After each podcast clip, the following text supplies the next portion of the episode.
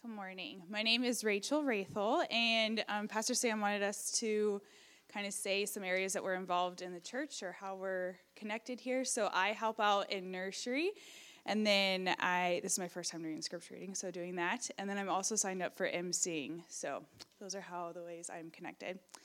So today's scripture comes from Psalm 23:5, Philippians 4:18, Matthew 6:31 through 33. 1 Peter 5 7, and Deuteronomy 31 8. You prepare a table before me in the presence of my enemies. You anoint my head with oil, my cup overflows. And my God will meet all your needs according to his glorious riches in Christ Jesus. So, do not worry, saying, What shall we eat? Or what shall we drink? Or what shall we wear? For the pagans run after all these things, and your heavenly Father knows that you need them. But seek first his kingdom and his righteousness, and all these things will be given to you as well. So, cast all your anxiety on him because he cares for you. The Lord himself goes before you and will be with you. He will never leave you nor forsake you. Do not be afraid. Do not be discouraged.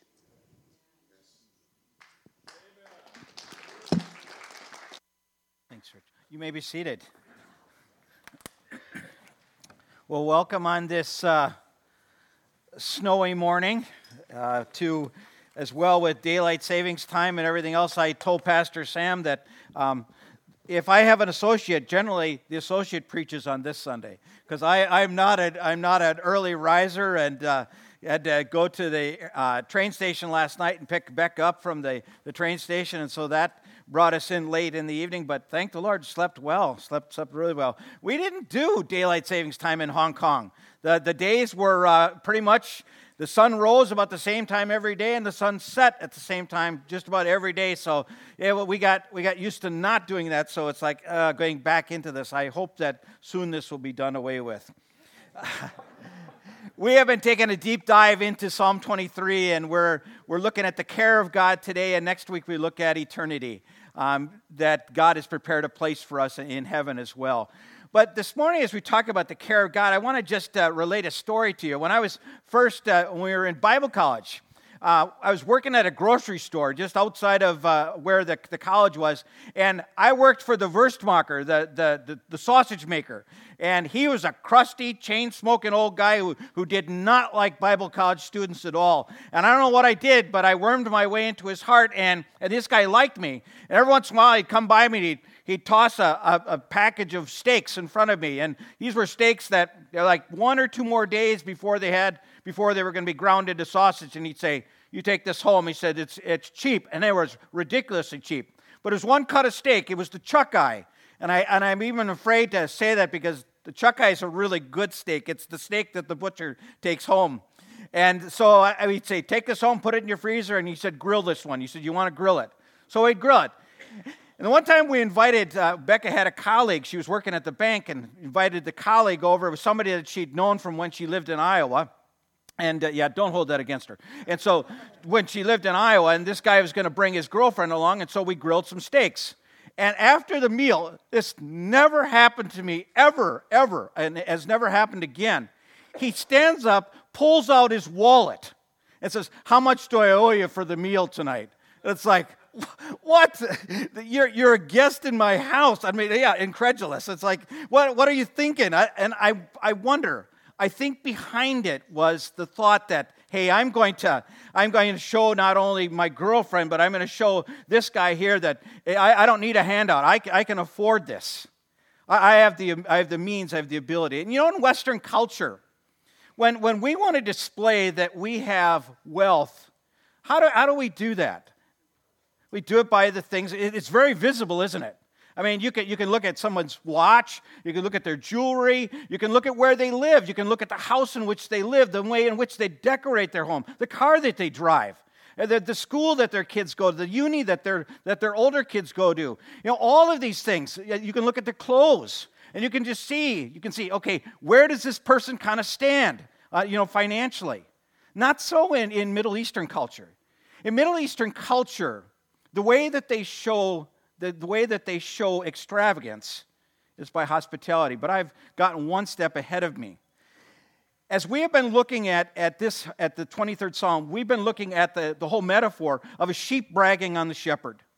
Today the metaphor changes from that of a sheep and a shepherd to that of a servant bragging on the king. What David is literally doing here is he's bragging on God, bragging on, on, on, God's care that he is a servant, but the king takes care of him so well. Now, back to the whole idea of Middle Eastern culture. And Middle Eastern culture, when they want to show that they have wealth, they do it through extravagance, through, through extravagant hospitality. Let me give you an example. When I was uh, in, in seminary, at Bethel Seminary, um, we had, had to take a class on Islam. And so, as part of the class, we all, as a class, went to a, a, Middle Eastern restaurant. I had never eaten at a Middle Eastern restaurant. Really, really good food, I, I found out now, but I'd, I'd, never eaten there before. And so there were like 20 of us, and we're all looking up at the, at the menu board and have no idea what it is that, that we're going to order. And so they said, All right, you. And the guy's kind of frustrated behind the counter. He's like, Well, when is somebody going to order? And so he says, You, what do you want? And I'm looking up and say, right, I'll take number one. And so uh, then everybody just kind of orders something. And so then the plates begin to come, and mine comes, and it's like, oh my word. There is no way on God's green earth that one person could eat all that food. And the people next to me are like, you swine. You know, what, why did you order such a big meal? And then their dishes started to come out and theirs were just as big as mine. That's the way they do it in the Middle East. It's very much hospitality, extravagant, over the top hospitality. Why? Because among the Bedouin culture and even amongst other people in, in the Middle East today, news travels. And when you come into a Middle Eastern home, they are going to kill you with kindness. They're going to, they're going to kill the fatted calf. They're going to show a lot of hospitality towards you, especially among the Bedouins, because news travels. News travels, and so yeah, if we could turn the phones off this morning, that'd be really good. Uh, news news travels, and then and as you are as you're visiting from one place to the next, and man, the guy I just stayed at there, boy, he really, really treated me well. I mean, he put the feed bag on for me here, and boy, things are really, and the news travels. And this was a way in which their culture, in that culture, you were duty bound. If somebody came to your home, you were duty bound, even if they were your enemy. You were duty bound to care for them up to three days. Think about that. But that ensured that no person who was traveling out in the desert would ever go hungry or would ever lack for a place to find a place, place to rest.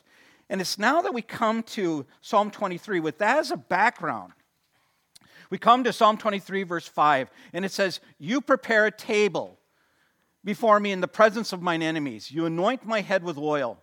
My cup overflows. And we're going to be digging this verse out because it, it, it blows my mind as you think about this, and this is the motif has changed from that of a sheep and a shepherd to one now of a servant and his king. And this verse, it says, Who's doing the preparing? It says, You prepare.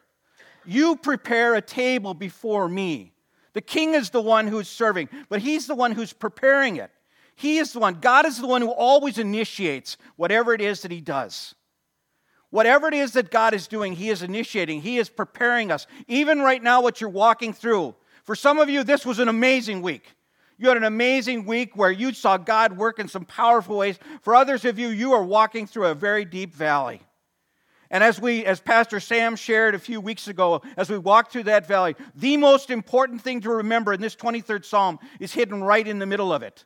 And it says, Even though I walk through the valley of the shadow of death, I will fear no evil. Why? And here's the most important thing that David wants you to remember For thou, for you are with me. In the middle of whatever it is that you are walking through right now, I have dear friends walking through cancer right now, and it doesn't look good for them. And going back to them and saying, God is with you. He has not abandoned you in the middle of this time. In many ways, God is preparing you, is preparing you for what it is. God is, does not waste anything. So, whatever it is that you're walking through, God is the one who's preparing. God is the one who's in that and who's with you in the midst of that. But you know, as you think about that, He's the one who serves us. He serves us.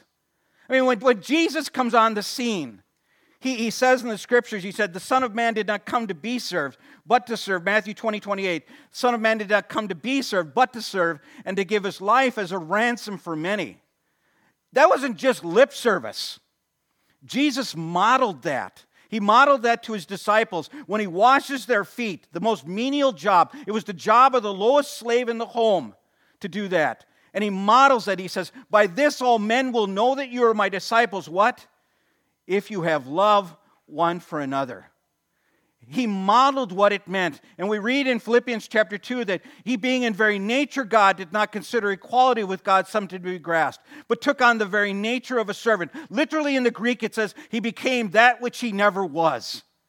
And he took on the nature of a servant and became obedient unto God and became obedient unto death, even death on the cross. So, if he's a servant, what does that say about us? What, what, what should we be? Because, you know, He's serving you right now. Right now, God is serving you. In the middle of whatever it is that you're walking through, God is serving you right now. You say, well, how, how, how is Jesus serving me now? We read in Hebrews chapter 7, verse 25, he says, Therefore, he is able to completely save those who come to him through God, because he always lives to intercede for them. Jesus knows the will of the Father and He knows what's going on in our lives, and He is praying for us. Father, your will be done and your kingdom come. Father, in the middle of whatever it is that they're walking through, God, would you meet them? He knows specifically how to pray for us, and He is praying for you. You are not alone. You are not walking through what it is you're going through alone. He is the one who's serving you even now before the Father. So if He is serving us, then what kind of attitude should we have? It's kind of a, a no brainer. We should have a servant's attitude, shouldn't we? I mean, think about it. And, and what, what does that look like? Um, it's not the easiest thing in the world, is it? Husbands, uh, we're, we're called to love our wives even as Christ loved the church and gave himself up for them. Okay, Sherry, I'll check back with you to see how Al's doing on that.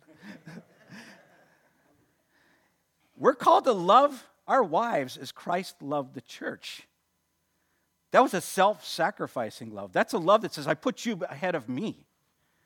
What does it mean to serve our, our wives? Maybe in just a tangible way, just a just an easy way. You come home and your, your wife has got this amazing meal before you. It's macaroni and cheese or something. Well, you know, it's whatever it might be. Well, it's this amazing meal, and she's been tracing kids all day, and she, the house is semi clean, and you know, you say to her, Man, this is a really good meal. But maybe you follow it up by saying, You know, I can see you've been having a tough day or whatever. It says, Why don't you go sit down in the living room and I'll take care of the dishes tonight? When she comes up off the floor after fainting, but here's the thing ladies, let him. Let him serve you. Okay, I get it. I get it. He's not going to stack the dishwasher the way you do, all right? Some of you are pretty particular, right? You, you got the dishwasher, but you wash every dish and you're watching him put the dishes in there and they haven't even been scraped. Okay, let him serve you. Okay? Some of us, we really struggle to let him serve. Maybe service looks like, hey, you've had a, you've had a rough week, and I know that you've been wanting to go to Hobby Lobby. Why don't you just go and spend my hard earned money at Hobby Lobby and you know, have, have, have fun with it? I hear Hobby Lobby's coming to, to Sheboygan. yeah. I keep letting the air out of the tires of their stuff over there, but they keep pumping them back up. but no, it, it's very tangible. And think about it. What can you do to serve? And maybe it's simply flowers with a, with a card, or maybe it's with a word that, hey, I, I, I love you. And again, ladies, don't look for the ulterior motive. Okay, what do you want? Okay? Let him love on you, let him serve you. And ladies, what does it look for you to serve your husband? What do you mean? I serve him all the time. I mean, I cook him three meals a day. I'm washing his clothes. You know, he comes in and. Okay, okay. What does it look like to serve your husband? Because that same scripture that says, Husbands, love your wives, it also talks about wives loving their husbands, and both of you loving God. So, what does it look like for a wife to serve? And for guys, sometimes it means giving them some space. You know, and I, I get it. I get it. You've been wrestling kids all day. You've been washing clothes and you still got all this stuff to fold. And it's like, the guy, does he see that I got laundry here that needs to be folded? And sometimes, guys, we do need to see that. But maybe for you to serve is to, to gush on your husband and to say, you know, I, I just love you. I just, I'm so thankful to you and mean it. But you say, well, it's just second here. I'm Dutch. We don't gush. I'm Dutch too, okay? All right? I'm Dutch and German. I can get away with that. But again, again, it's, it's putting his needs ahead of yours and allowing, allowing him to serve. And maybe you say, you know, hey, I know you've been wanting to get out with your buddies and, and go and do, do this thing or whatever. Let him. Let him. And you know, guys, sometimes our wife may say to us, here it is, wait for it. Can I help you cut the lawn? Mm-hmm. And some of you grassaholics, it's like, oh, no, no. You, could, you could push the mower. I'll, I'll take the big mower because it's got to be done a certain way. Let her. Let her help you. And young people, what does it look like to serve? Maybe it means not turning your hearing off and pretending like you don't hear. Maybe it's doing something before you're being asked. I know your parents didn't pay me to say this, but doing something before you're asked. I remember listening to a guy tell me about he was with his um, his son was, was very young at the time, and they were out in the garden, and he said, "Hey, Jimmy," uh, he said, I, or he said, "I need a, I need to get a hole." And his son Jimmy jumped up and he said, "I'll go get the hole for you." And Dad walks with him into the garage, and it was kind of a narrow garage, and the hole was sticking up on a on a on a hook, and he and he starts trying to get the hole off the hook, and it comes out and clunk right down on the top of the car. And as he takes, he pulls it across the top of the car, and he said Everything within me wanted to scream, Don't scratch the car! But he said, I didn't do it because he got so much joy out of just serving. I think that's really where it comes down to is joy in service. I think it was a joy for Jesus to serve. Any of you who have the gift of hospitality, you know it, it's a joy. It's not a drudgery. You would enjoy having people into your home. I think there's a joy that Jesus has in serving. And so that knife cuts two ways for both husbands and wives and children. Serve out of an attitude of joy and serve out of an attitude of saying, God, I'm so thankful for what it is you've given to me. God, here's how I can give back to you. I've been also challenging in your discussion questions this week, I've been challenging the small groups. How can you serve as a small group? How, uh, what, what is it that you can do to serve as a small group and to think and to brainstorm about that? You know, when we, when we talk about the table, in that Psalm 25 passage, it says, You prepare a table before me. A table was synonymous with, with, with food, but it was also synonymous with the, with the needs. God's the one who takes care of all of our needs. He's the one who supplies all of our needs, all of them. Look, listen to this just for a second. He supplies our physical needs. Matthew chapter, uh, excuse me, um, he supplies our needs, but listen to how he supplies them. He says, And my God, Philippians 4.19, and my God will meet all your needs according to his glorious riches in Christ Jesus. How many of your needs does it say that he'll provide, he'll take care of? All. Did, did you notice that little word? It says, My God will meet all of your needs. Say it again, your needs. Not necessarily your wants but He knows what, what you need. And He's the one who said he'll, he'll take care of what it is that we need. He takes care of our physical needs. Matthew chapter 6 11 says, Give us this day our daily bread.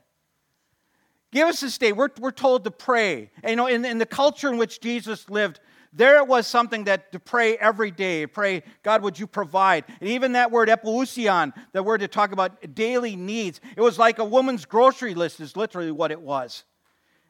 And we're called to pray. I mean, we got fridges that are full. We got, we got cupboards or closets that are full of clothes. And we don't ever give this a thought until we don't have it. And he says, Pray. Pray and ask God. He says, I, I, I will provide for your needs. This week, as I'm finishing up the sermon, I'm, I'm looking out the window and thinking, man, there is a storm coming. The robins are, there's not a whole lot here for them to eat right now. And they're, they're coming in and they're eating a few of the berries off the tree. And, and I'm thinking, how in the world are they going to make it through the next couple of days of this? And God says, I got them. I take care of them just like I take care of you. He said, I know your needs. So, what needs do you have right now? God says, I'm the one who can meet every one of those needs. He meets our physical needs, He meets our spiritual needs. We read as well, this is powerful. 2 Peter chapter 1, verse 3. He says, His divine power has given us everything we need for life and godliness through our knowledge of Him who called us by His glory and goodness. What does He provide for us? Everything we need for life and for godliness. Everything that we need. Everything. The question is do we take our needs to Him? Because sometimes those needs, God is waiting for us to ask Him. He knows what it is we need. But he sometimes he says, You don't have because you don't ask. I think there are times that God desires to be asked. He says he'll provide everything we need for life and for godliness.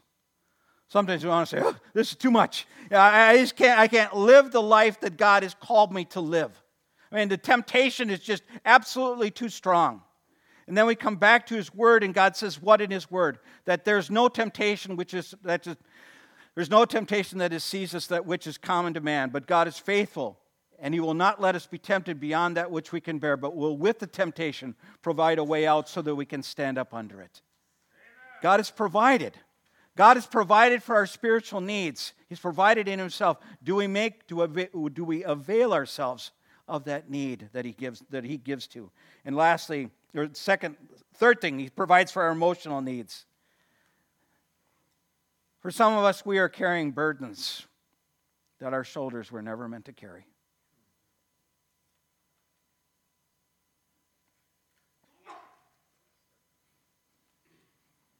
God didn't mean for you to carry those.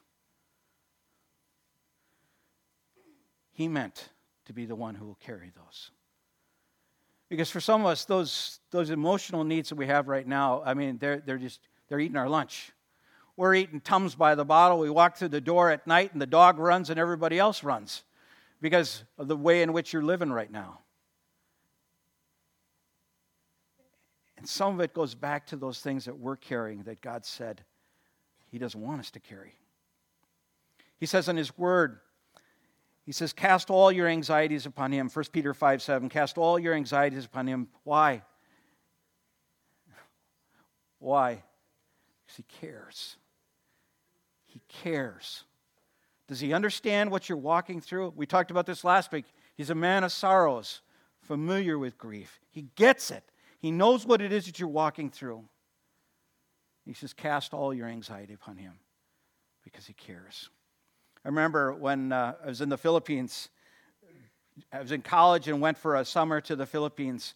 And we were in the southern part of the Philippines going up to a, going up to a village. And we were carrying books in our backpack along with other stuff. I mean, a lot more, a lot younger then, a lot more uh, slimmer at that point, and yet it just, it was a hard trek. It was up and down. And we were following a guy who had polio. And the trail came to a Y, and he was nowhere to be found. I mean, he knew where he was going, but, but we had no, no clue as to where we, where we were going. And so the two guys looked at it and they said, I think we need to go this way.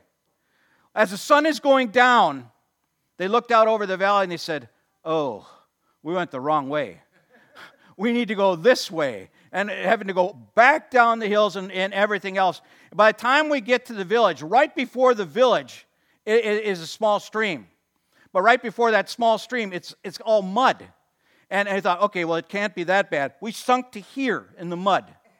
And so it's just like we walk into the village and we went through the mud and then into the water and then into the village. And I was so full of sweat and so hot and so tired, I, I couldn't wait to get that bag off of my shoulders.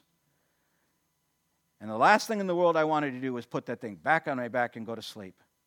Well, that's what happens. We, we, we say, God, okay, I give you the anxiety.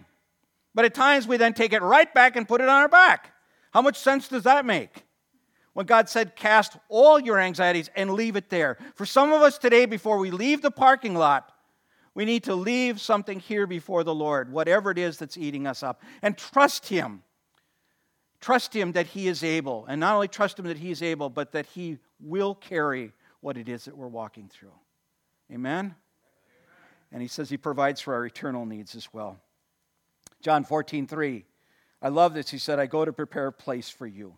And if I go to prepare a place for you, I will come again and receive you unto myself, that where I am, there you may be also. He provides for our eternal needs as well. He is right now preparing that, that place for us. This world is but, it's just like that, isn't it? And I, I think back, I was 61, and I think back as like, really? I, you know, I, I, can remember when I graduated in 1980. I mean, I wasn't, it doesn't seem like it was that long ago. And our, our life here on this earth is just, just like that, isn't it? We were created for eternity.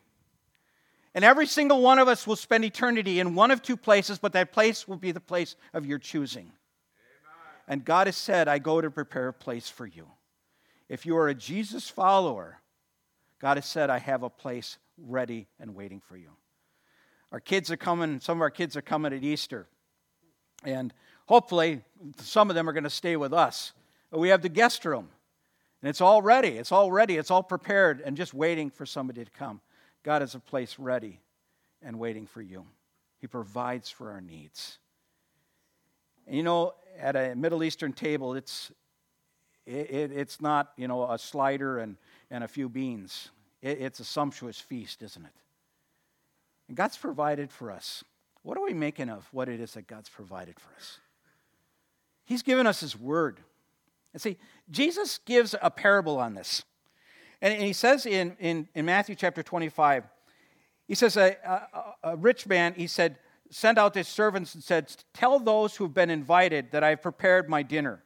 My oxen are fattened, and my, or my oxen and fattened calf have been butchered, and everything is ready. Come to the wedding banquet. But they paid no attention and went off, one to a field and one to another business.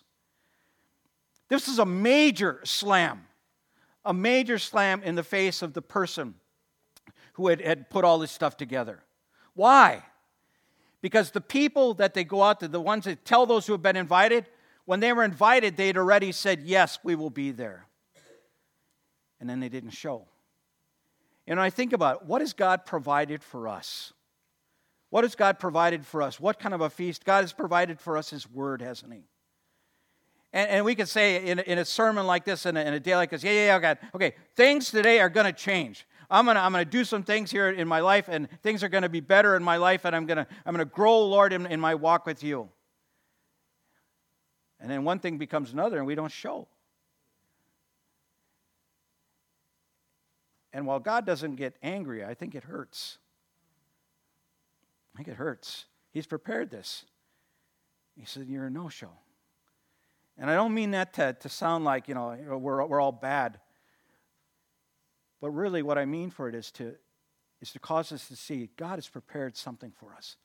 He has something prepared for us each and every day. Each and every day, God has something. And so when I go to His Word, one of the questions I should be asking is God, what is it today that you are seeking for me to learn about you? God, what is it today that you want me to take away from this?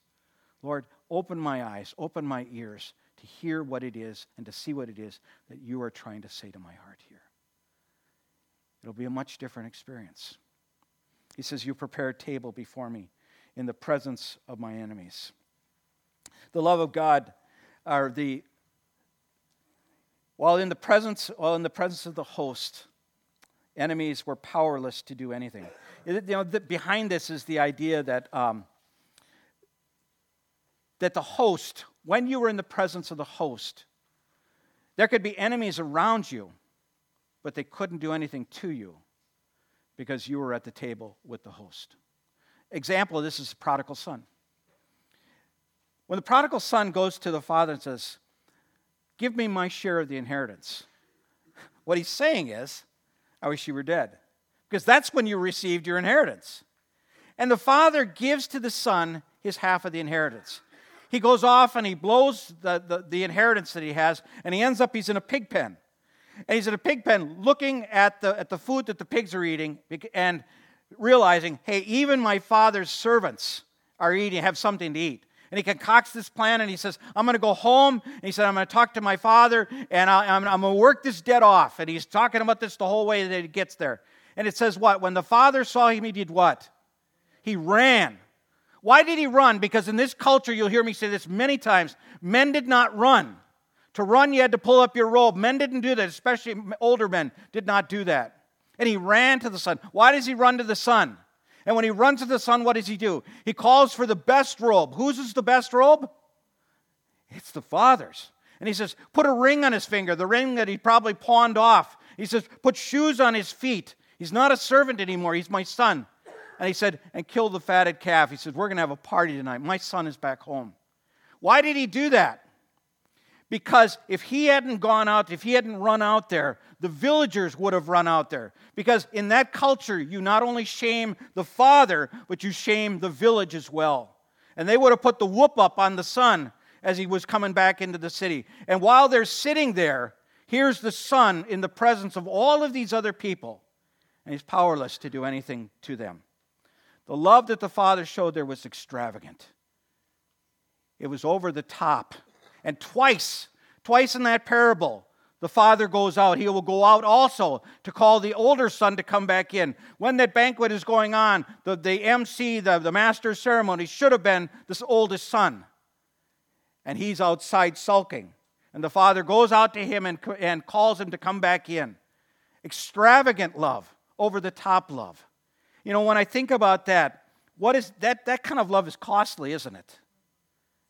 It's costly. It costs us to love, doesn't it? It costs us to love. And I, I think about us as a church. I think about us individually in our small groups. It will cost you to love. What will it cost you? It will cost you your time. It will cost you your time. It will cost you your talents. It'll cost you your treasures as well. And you're going to be hearing more about that. That's a sermon series coming up very, very soon. But when you think about it, whose are those? Whose talents are those? Whose time is that? Whose treasure is that? And there's coming a day when we will be asked, So, what did you do with my time? Well, I spent a lot of it like this. What, what'd you do with my, my talents that I gave you? See, God gives us talents and He gives us treasures. He gives us talents. I was telling the membership class this morning, I was watching this guy on YouTube a while back, and he, he's, he's really into uh, taking these old, beat up um, model cars. They're cars that are about this big. I mean, he takes them, they're, they're junk. They're just junk. And he takes them, he's got the sandblaster, he's got this little paint thing that he, he paints them with. I mean, he brings these things back to just like they were absolutely brand new. That isn't where it stops, though. He finds the, what the box looked like for, for that particular model car, and he's able to replicate that. I mean, you go online and with all the different stuff, and he replicates the box, puts this fancy car that he's just spent how many hours and how many dollars on into the box, and it goes up on the shelf. And he's got one box, two box, three box, four box, all these boxes sitting up on the shelf, and it's like, for what? Well, I got that box up there, that car. See, God never gives us talents and treasures and time to simply be put on the shelf or to simply be kept to ourselves. He calls us to get him into the game. To get him into the game will cost us. But is the cost worthy? Is the cost, is the cost worth it to make that, make that expense? It is. He said, You anoint my head with oil. You know, if you're thinking about this from a, shep- from a shepherd standpoint, you talk about healing, but that's really not the motif here. See, when you come into a, a, a, Middle Eastern home, and Jesus will talk about this later on, when you went into a Middle Eastern home, they did three things for you. They would first of all wash your feet. Then, then they would give you a kiss on either side of the cheek. And then they would take a small dab of, of oil, oil that had been scented with, uh, maybe it's the first essential oils, I don't know. Uh, it was, it was, they, they put oil that it would have frankincense or whatever the smell would be in it.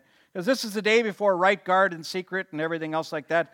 And things didn't always smell so good. And they put it on your forehead. And would anoint your head with, with oil. It was a way of saying you're welcome. Jesus later on goes into the house of a Pharisee.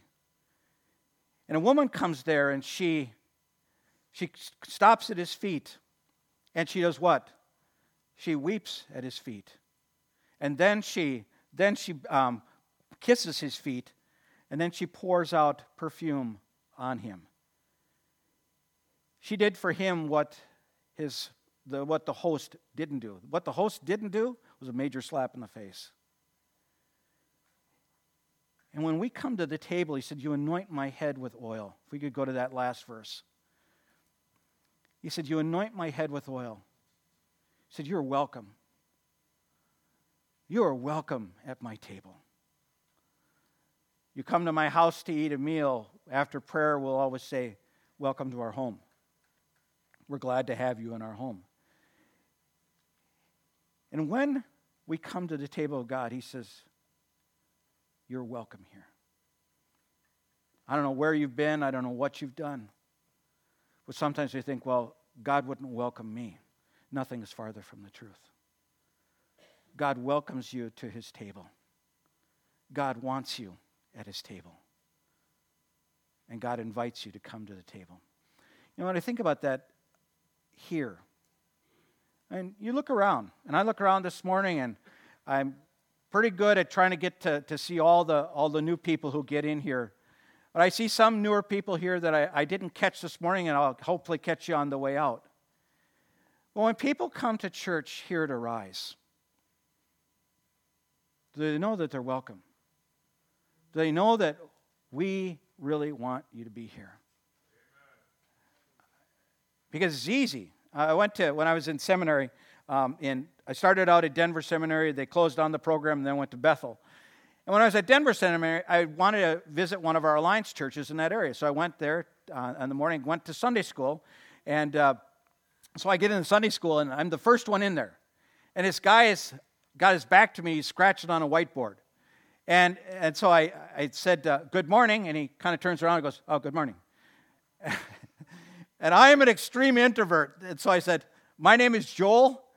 And he goes, Oh, good morning. And I'm thinking, And, and, and, and your name? And he's scratching around. Finally, he turns around. I thought, oh, okay, we're going to engage in conversation. And he's looking around and said, Where is that eraser? Where is my eraser? Okay, so whatever. Class starts to fill up. People start coming in. And I'm sitting there at the table and I think, okay, I got deodorant on today, but nobody's sitting with me. Everybody's da da da da da da da da da as they're coming in, and they all sit around their own table. And I'm sitting there, it's like, okay. And uh, finally, this other couple comes and sits down next to me. I said, Good morning. I said, My name's Joel. And they gave me their names, and we, we talked for a couple minutes. I said, How long have you been coming here? They said, This is our first Sunday. okay. Guess what the Sunday school class was on? The next Sunday, they were preparing because the next Sunday they were going to invite all of these friends. Everybody invite your friend to church. And they were talking in the Sunday school about how it is that we can be a hospitable church to these people. Hello, I'm standing right here. You got practice, and you're. I go into the church. I go into church and I'm sitting there and they do the holy handshake. You know, all right, everybody stand up and greet the ones that are around you. Before COVID, we did that, you know. And I stand up, the guy next to me goes, Oh, good morning. And he sits down. It's like, and, and you're looking around and everybody else is all engaged in, in their conversation. It's like, okay, not one person talked to me that morning in church. And if I wasn't a pastor, I'd say, forget this. I didn't go back to that church. I went to a different church when I was on campus. But it's like, obviously, obviously, they, they have other, other things that are more important. Hey, when people walk through the doors of the church, if you are a visitor at the church, I am so glad that you're here because it's not a coincidence that you're here. God, maybe you're checking things out, you're kicking the tires right now. But God has something for you today in His Word. And that's what I pray that God would bring people into church who don't have a church anywhere. But as you're coming into church this morning, church, as people come into the church, we have all the time in the world to see people throughout the week. You can call them on the phone. We may have one opportunity to show them the love of Christ as they walk through the church. We need to be doing that as people come to the church, to be recognizing who are the visitors. Hey, I got a pass because I'm still new here. I'm new enough that I don't know everybody coming into the church. But for some of us, we need to break out and I know it's hard. I'm like the, the, I'm like the most introverted person as well, and it's not easy for me to go up and greet people, especially to remember somebody. Well, a visitor came this morning, and I forgot his name right off the bat, and I hate doing that. Hey, take the time to get to know them and to know their name. Because God welcomes us to his table, and he says, What will be known about Arise? As people drive by here, that's why I ask people, How did you find the church? And I hear almost every time, Well, I drive by here all the time. As people drive by here five, ten years from now, what are they going to say about Arise? That's a church that cares. You want a church that loves? That's a church that loves. That's what we should be known for because Jesus said, By this all men will know you are my disciples if you have what? If you have love one for another. Okay? Let's love the people that God brings to the doors of the church. And I'm getting done. He says, My cup overflows.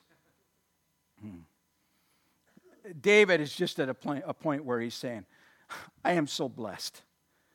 I, I, I am so blessed. He said, my, my cup overflows. Anybody else? You think about what God has done for you. You slept in a bed last night that was warm. You turned on the tap this morning and it was clean water and it was warm. You maybe got a cup of coffee this morning. Your refrigerator has food in it. You have clothes. You have shoes. Your car, when you turned over the key, it started. Better than a lot of, a lot of people all over the world. And we've been blessed. And that's just in the physical realm. Think about in the spiritual realm what God has done. He says, His mercies are new every morning. Great is His faithfulness. We can tell God, I don't want to have anything to do with you, but He said, I won't turn away from you. I will stick with you. And David is sitting here, my cup overflows. I am blessed. Why does God bless us? Think about this. Why does God bless us? To be a blessing. When Joseph is in Egypt, it says the Lord was with Joseph. Everywhere Joseph goes, it is blessed. Why? because of Joseph. And I think about we have been blessed to be a blessing. There's power, friends, in speaking words of blessing over people. To be able to just say to somebody, in the name of Jesus, I bless you with the peace of the Lord Jesus Christ. That is powerful and to pray for somebody who is walking through a difficult circumstance and they don't know which way to turn and to pray over them and simply say, I pray over you, and ask that the Lord's wisdom would be given to you. I bless you with the wisdom of the Lord. Does God take a prayer like that seriously? You better believe He does. But God has blessed us to be a blessing. How is it that we can be a blessing? Have you taken the time to ask the Lord, Lord, how is it that I can bless the people that are around me? when we were in uh, first ministry, we were living in Redding, California. We weren't. We were serving as missionaries, and so we weren't part of a church. And it was about this time of year. And I said to Becca, I said, "You know what I'd really like for Easter this year?"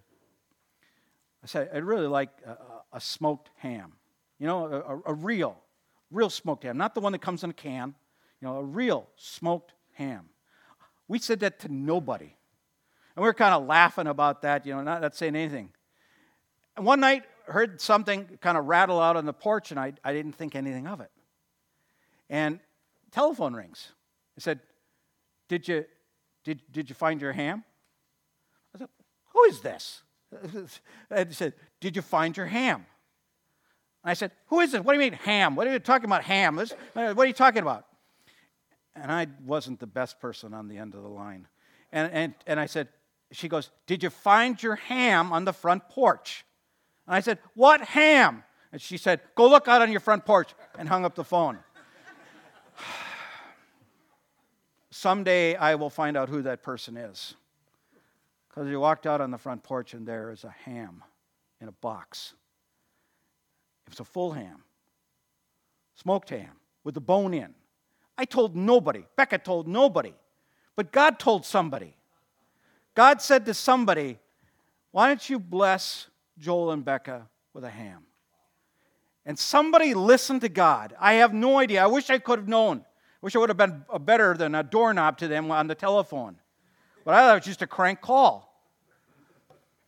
Little did I know God's blessing was in the middle of that. So, how is it that God is seeking to call us to be a blessing? What is it that He's given you that in turn you can use to be a blessing to someone else? You don't have to do it so people know. I think some of the best gifts are given anonymously. But there's something about when you receive a blessing from somebody that it just causes you to want to be a blessing to somebody else. God prepares, God serves. God welcomes, and God blesses us. And in all those things, He calls us to go and do likewise. He's modeled what it is, and He's called us to follow in His example. Amen? Amen. Let me pray for you. I'm going to pray for you, and then when I'm done, uh, we're going to have a final song. It's, we're just going to listen to the final song as, as uh, Jen's going to come up and sing for us. Father in heaven, thank you that you've made a way for us.